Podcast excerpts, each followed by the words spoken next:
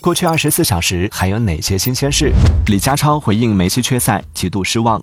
苹果 Vision Pro 或最晚于五月在中国区发售。英国国王查尔斯三世确诊患癌。周鸿祎否认三六零将要直播带货。大量用户坚守老系统，iOS 十七装机率仅达六成。昆仑万维发布新版 MoE 大语言模型天宫二点零。日本作家用人工智能助力写作获奖惹争议。二零二三年，华为折叠屏市场份额断层第一。